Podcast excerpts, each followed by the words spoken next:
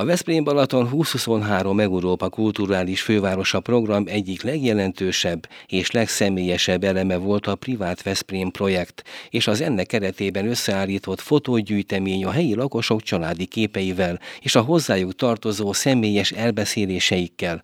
A fotokollekcióból ideiglenes szabadtéri kiállítást rendeztek tavaly az Acticity-ben, december elején pedig egyedülálló magyar-angol nyelvű album formájában is kiadták a családtörténetekről szóló gyűjteményt. A kötet egyik fejezete a kővári kapai családról szól. A műsor vendége Szabadkáné Kővári Margit és Kővári László, akiket sok szeretettel üdvözlök. Köszönöm, hogy elfogadtátok a felkérésemet a beszélgetésre.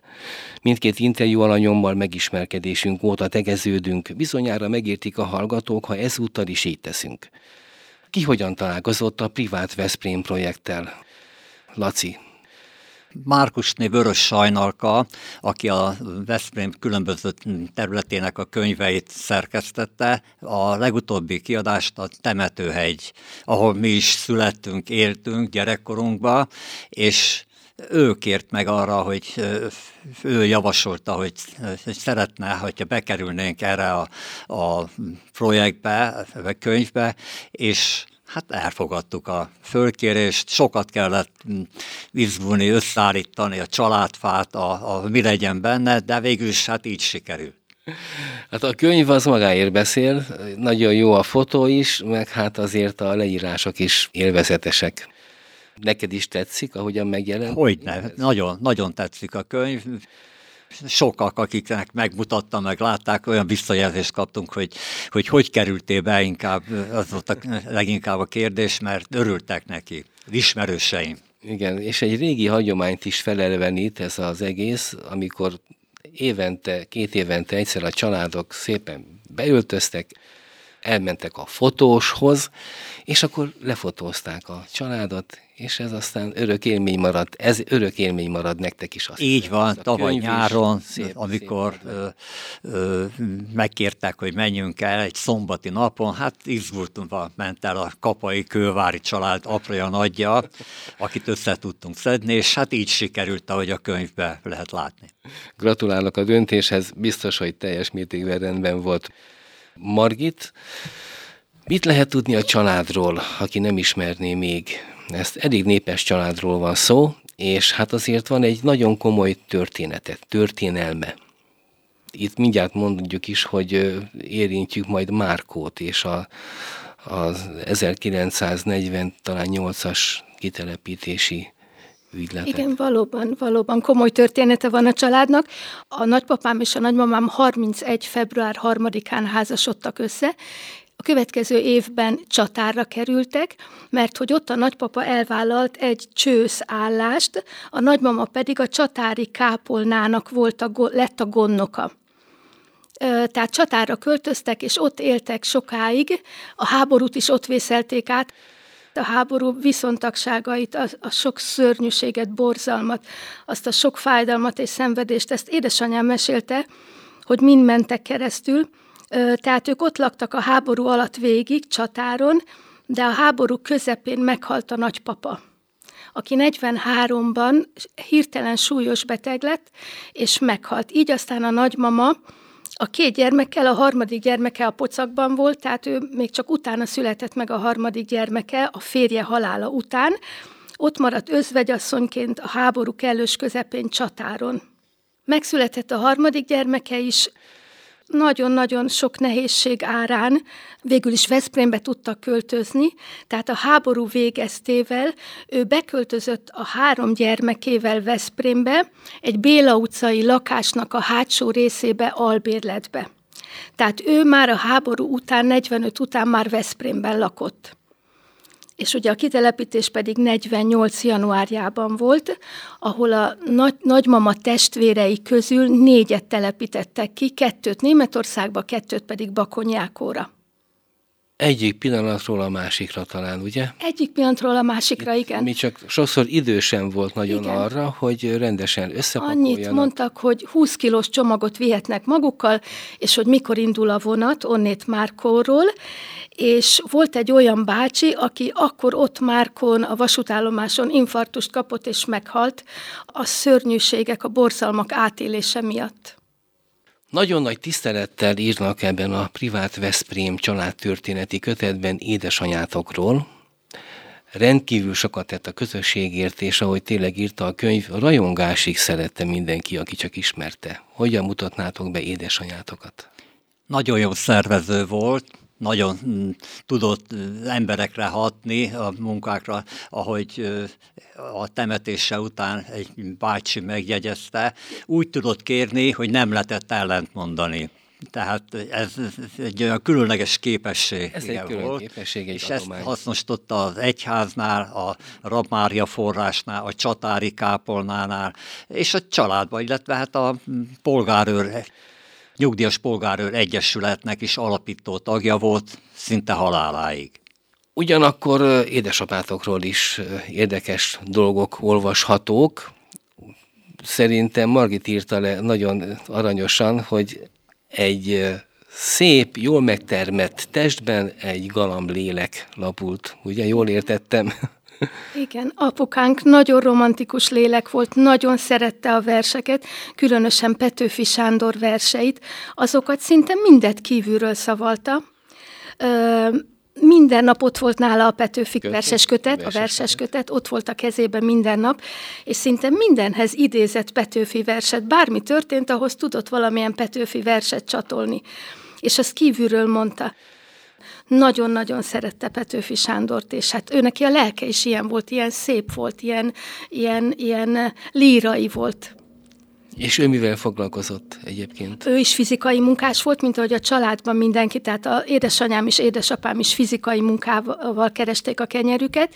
Édesapám sok mindent csinált, fiatal korában ö, dolgozott a szérűn, ahol a csépeltek, a gabonát ö, csépelték ki a szárból, aztán erdőn dolgozott, mezőn, réten, köművesek mellett, szulágereskedett, és olyan fizikai ereje volt, hogy mindig többet csinált, mint a, mint a többi ember, mindig, mindig jóval többet, jóval nagyobbat emelt fel, jóval nagyobbat, egy szívlapáttal lapátolta például a köművesek mellett az anyagot, a murvát, a cementet. Mindig mindenütt többet dolgozott. Volt a TSS-ítés, amikor ugye jöttek a beszervezők, és munkaegység volt a, a fizetés. Tehát decemberben a munkaegységet kiosztották. És édesapám mindig jóval többet dolgozott, mint az idős TS tagok, a TS asszonyok, meg a T, az emberek, akik ott dolgoztak a TS-ben. Háromszor annyi dolgozott mindenkinél, és mégis ugyanannyi munkaegységet kapott évvégén, mint a többiek. Tehát ő sok-sok igazság, sok mindent igazságtalannak érzett. És nagyon nem volt mit tenni, ugye? nagyon nem volt Ez ellen nem igen. lehetett nagyon lázadozni. Igen, A demokrácia akkor kicsit másképpen festett. igen, igen. A valódi demokrácia. Hogy alakult a ti életpályátok? Még egy visszatérnék édesapámra egy néhány mondat erejéig, ezután, hogy ott hagyta a, a termelő szövetkezetet, elment kazánfűtőnek, és a kazánfűtő állás mellett tudott nagyon sokat közbe olvasgatni, és, és innen művelődött magával, tehát a Petőfibe műveltek ki magát. Igen, olvastam a könyvben arról is, hogy nem csak Petőfi költészetében volt igencsak jártas édesapátok, hanem úgy általában a magyar és a világtörténelem is elég jól ment neki. Olvasott, nagyon ol- Tájékozott, olvasott ember volt. tájékozott volt, tehát a jókai könyveket például nagyon szerette, külön kiemelném. És tehát volt ideje, és, és dolgozott már, miut a kazán fűtői állás mellett. Jól ki meg lehetett használni. csinálni. Igen, ott sok ügyeleti órát kell tölteni ugye egy ilyen helyen, és akkor viszont jól jön, ha valaki el tudja hasznosan foglalni magát, és nem csak bámul a nagy semmibe. No, akkor a saját életpályák, Laci, ha már nálad van a mikrofon. Na, hát 52-ben születtem Veszprémbe, iskoláimat a Dózsa György általános iskolába, Nem a kettesben, ahogy én gondoltam, mert én azt hittem, hogy onnan ismerjük egymást, de Nem, kiderült, hogy egyáltalán Igen. erről szó sincs. onnan elkerültem a MÜM 306-os számú ipari szakmunkás intézetébe, ahol fűtésszerelő szakmát tettem le sikeresen, onnan pedig a Váévhoz kerültem fűtésszerelőnek. És itt találkoztunk mi igazából, még annak idején, a réges-régi, igen, igen. ókori időkben. Hát már nagyon régi, igen.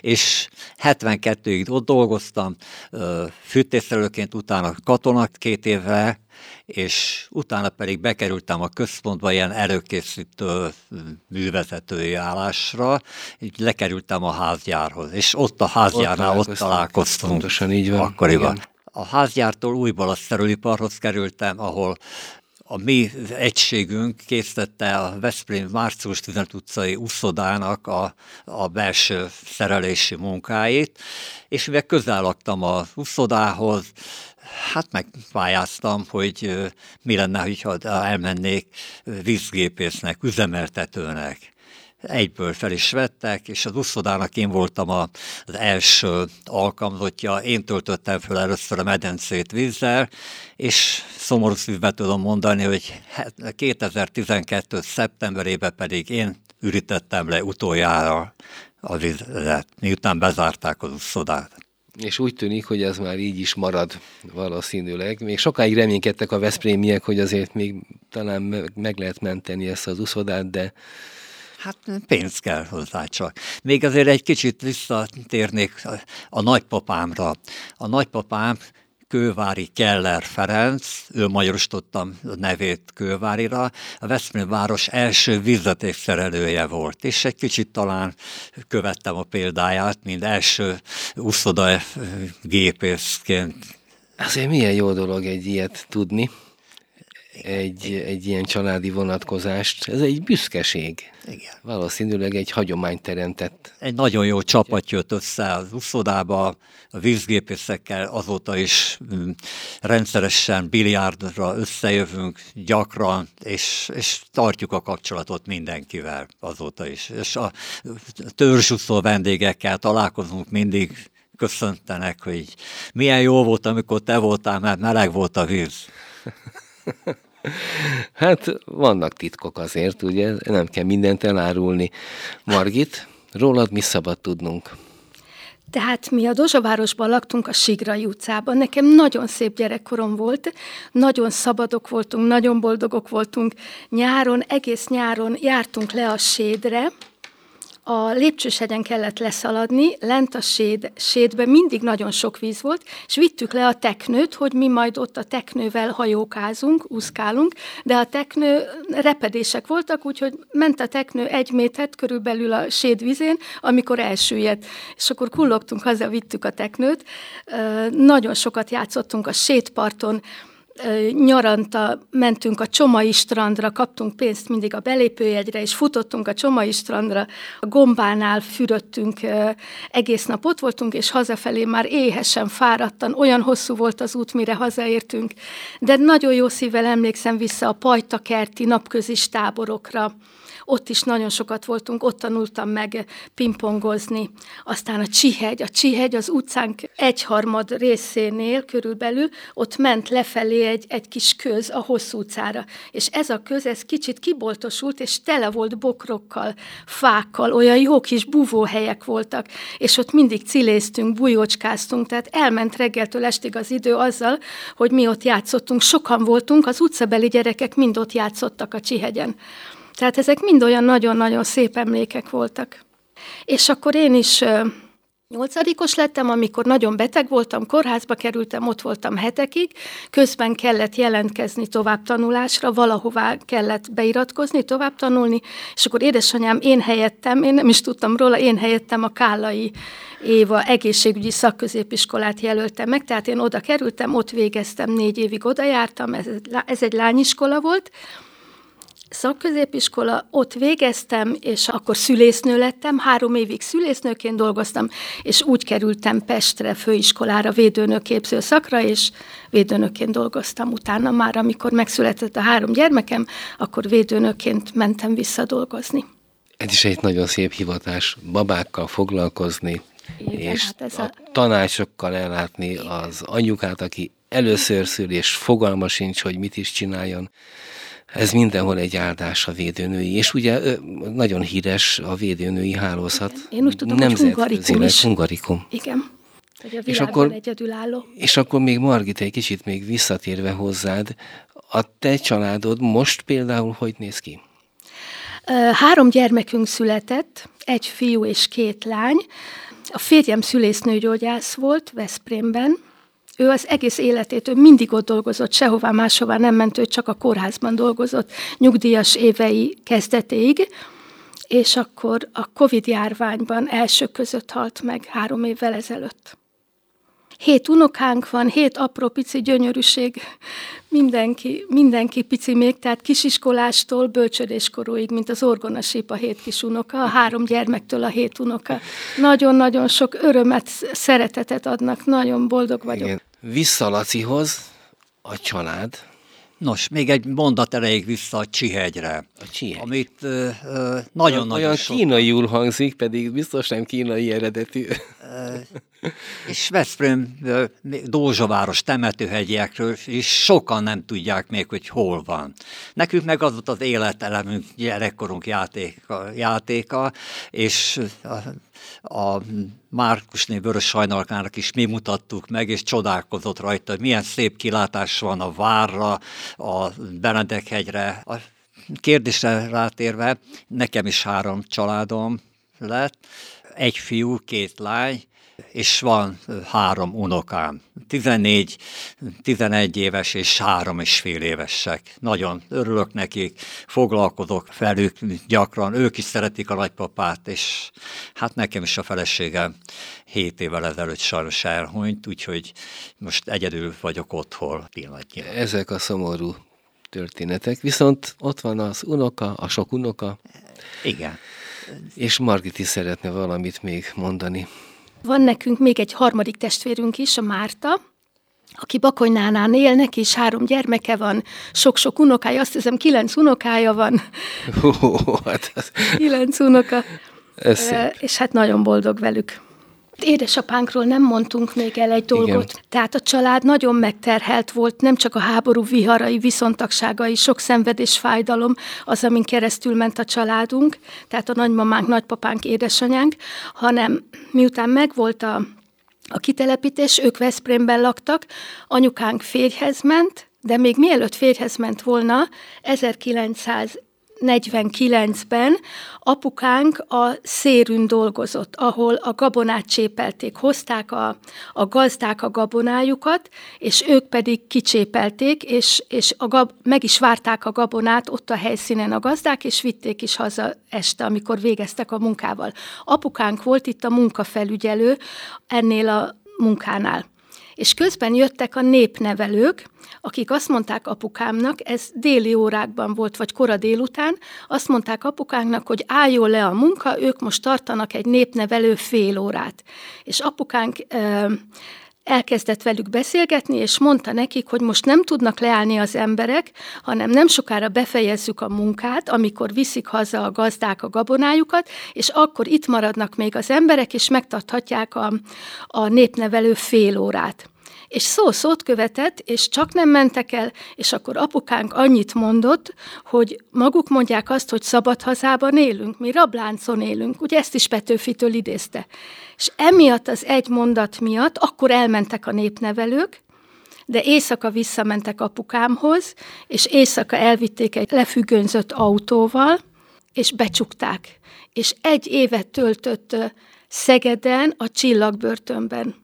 És amikor megvolt a rendszerváltás 89 után, akkor anyukám kezdeményezte a magyar kormánynál, hogy apukám is kapjon kárpótlást, végkielégítést, illetve hogy, hogy ismerjék el, hogy ez egy...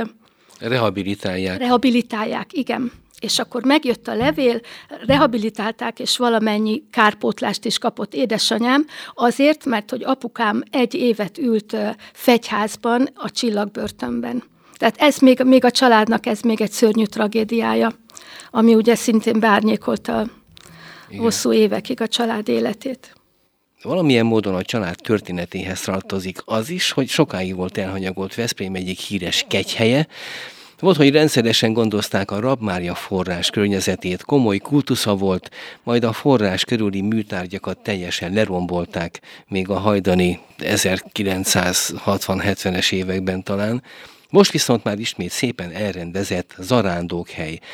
Ebben te is részt vettél, Laci, ebben a felújításban, rekonstrukcióban, manapság így mondjuk, a Hétdomb Egyesület munkájának köszönhetően és abban részvéve.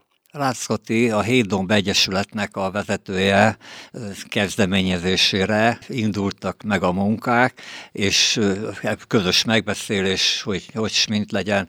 Először még ugye újjáépítésen gondolkodtunk, de aztán hát az irreálisra bizonyult, viszont az oltárt, a keresztet állítottuk, a környezetet rendbe tettük, és, és hát a Katinak a szervezésével pedig procesziók indultak különböző egyházközségektől, és tényleg sokkal, több százan is jöttünk a kezdetek kezdetén össze. Ez a szám azért időközben egy kicsit lanyhult, kevesebb lett, de ez még ma is él ez a hagyomány. Egy kicsit érdemes lenne bemutatni a Rabmária forrást, mert nagyon sok Veszprémi sem látta még, pedig ennek egy komoly nagy története van tudomásom szerint, emlékezeteim szerint, tehát egy, ott valahol egy kertészet volt, a börtönnek a kertészete, ahol ez a ártatlanul fogva tartott hölgy is dolgozott, és ott ezen a helyen imádkozott a Jóistenért, hogy, hogy szabadítsa ki őt a, a, a, az ártatlanul szenvedő fogságából és állítólag az imádsága meghallgatásra talált, és jelenkezett a bűnelkövetője, és kiszabadult. És ennek a helyén kezdődött ez a bucsójáró hely, ami a háború közeletével, ugye fogoly kiszabadítás, mintha ő, mint fogoly szabadította ki, a honvédség is átvette, ugye háborús foglyok kiszabadításáért imádkozzunk, és a, a jutasi altisztképző fölkarolta ezt az eseményt, és méltó rangra emelték, méltó emlékhelyet hoztak létre, ami egészen a háború utánig sértetlenül megmaradt. Még azt is el tudnám mondani, hogy a, a szovjet csapatok kivonulásáig a szovjet laktanya és a szovjet lőszerraktár között terült el. Oda a civil ember nem nagyon mehetett, nem is mertek menni, és akik akkor látták, hogy még egész jó állapotban megvolt, hanem a 90-es évek utáni vandalizmus nagyobb kárt tett benne, mint a szovjet megszállás. Ez milyen morbid dolog. Sajnos, Sajnos. a saját értékeinket képesek vagyunk. Utána a feledésbe merült sokáig, és hát annak kezdtük felélénkíteni, valahogy megpróbáljuk közösen emlékezetbe tartani.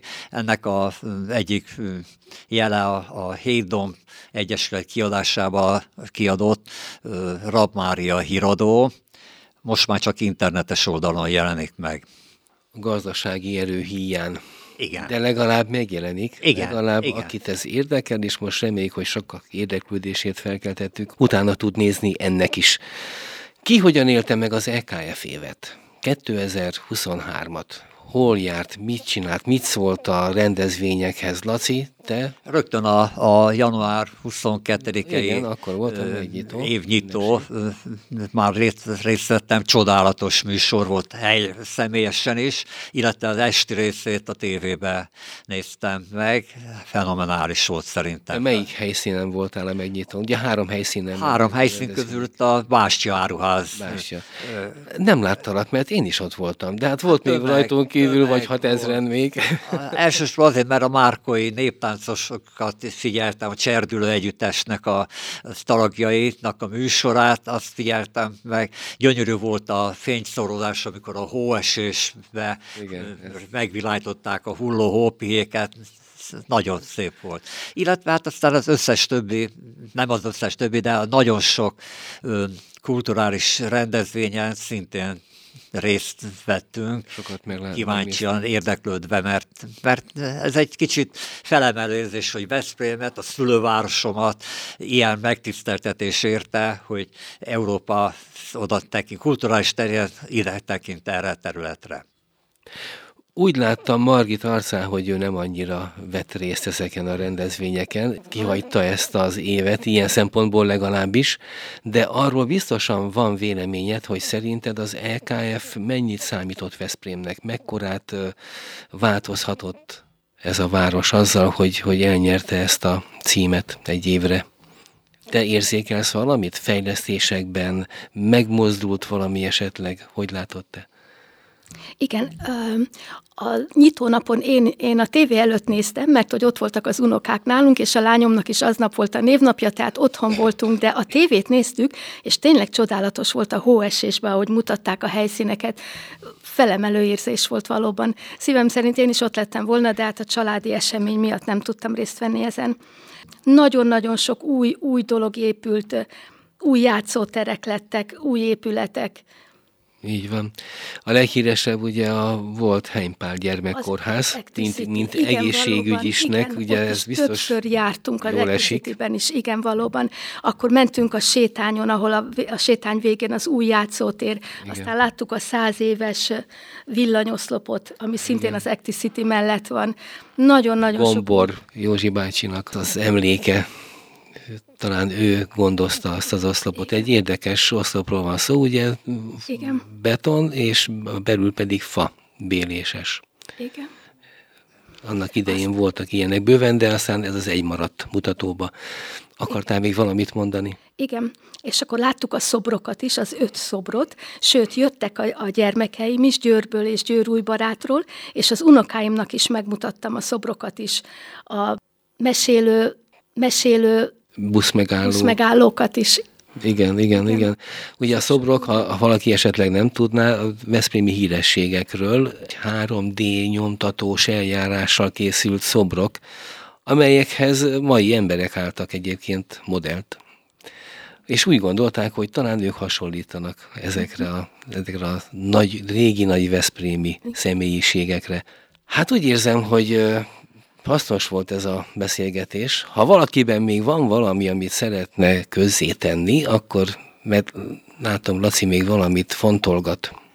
Hát én 88-ban kiköltöztem Veszprémből Márkóra, végül is az őseinknek a szülőfalujába tértem vissza, és hát ott is az egyháznál, a Márkói Magyarok és Németek Baráti Körénél, a Nyugdíjas Klub Egyesületbe tevékenykedek, és aktívan tartom a nyugdíjas kondimat, tehát hogy sokfelé az unokáim és a kertem mellett. Azért édesanyja vére csörged ez az erejében, azt hiszem ebben megállapodhatunk. Az egész családnak további jó egészséget, még hogyha lehet egy-két unokát azért én kívánok, biztosan jól jönne. Köszönjük szépen. Szabadkáné Kővári Margit és Kővári László privát Veszprém részvevőknek köszönöm a beszélgetést.